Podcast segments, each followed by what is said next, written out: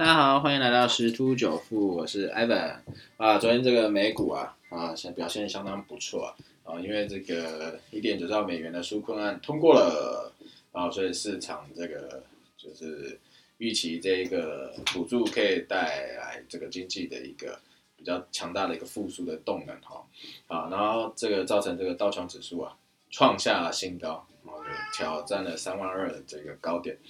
那另外，在美国这个核心 CPI 这个通膨的这个指数啊，这个数据不如预期啊，所以也有点打消这个通膨的这个疑虑啊，所以这个公债这个利率的部分啊，就没有像之前这么的强势啊，啊，那这对于股市来讲是一个利多啊，因为一旦利率没有一直往上的话，那资金渴望会去转到这个股票的部分好。那另外还有一个消息啊，这个。之前花旗有汇错一个款项到有一间公司，啊，就是现在钱追不回来啊，哦，这个钱，这个追不回来怎么办？他这个标题写花旗暴富投资公司，哦，他就在阻挡这个三大机构参与这个企业债的交易啊，啊，这个，所以这个转账还是要小心一点哈，哦，哦因为他他这一转就是好几亿出去了。好，那在我们看到这个央行的部分，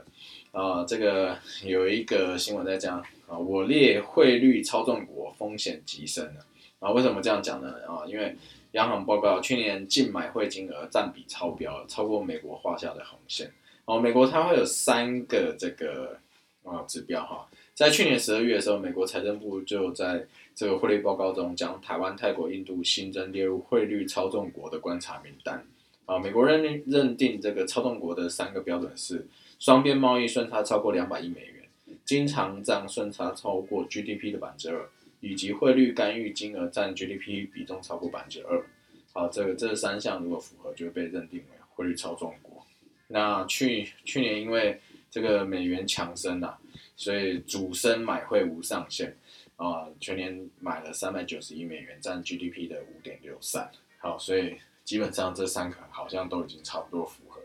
但是这个新闻并没有说，如果我们是成为汇率操纵国有什么影响啊？所以艾文会去再研究一下，再跟啊各位分享啊，那到底是不是操纵国，跟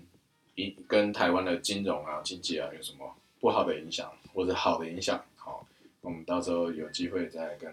大家分享一下。好，那目前啊看起来今天的这个台股应该会相对。好一些啊，但是外资仍然持续的卖超啊，看空。那散户目前也是做多啊，那在这个呃选择权期货的部分也是空方比较强一点。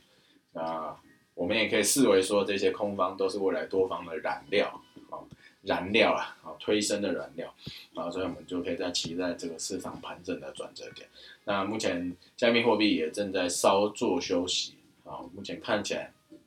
到下一周走势应该还是会相当的不错啊，还是有最后一波，至少应该会挑战前高啊，因为比特币距离前高不远了哦，大概才两千多美金的一个距离，其实非常的快哦，有可能甚至直破之前的五万八千多，直直达六万都是有可能的啊，就就切记，加密货币的波动是非常快速而且比较大的啊，如果一旦这个啊有看到它过前高且挑战了新高，在六万左右关卡的时候，啊，如果有在场上的朋友，应该可以去进行一个获利的一个调节的动作，至少先可以减半仓之类的。啊，像艾文这几天啊，在上场过程中也持续在减仓啊，那早上看一下又重新小小的再进场一下，但是部位就不大了啊，因为等到大概到一定的价位就。啊，落袋为安啊，这才是王道。好，那就祝各位投资愉快喽，拜拜。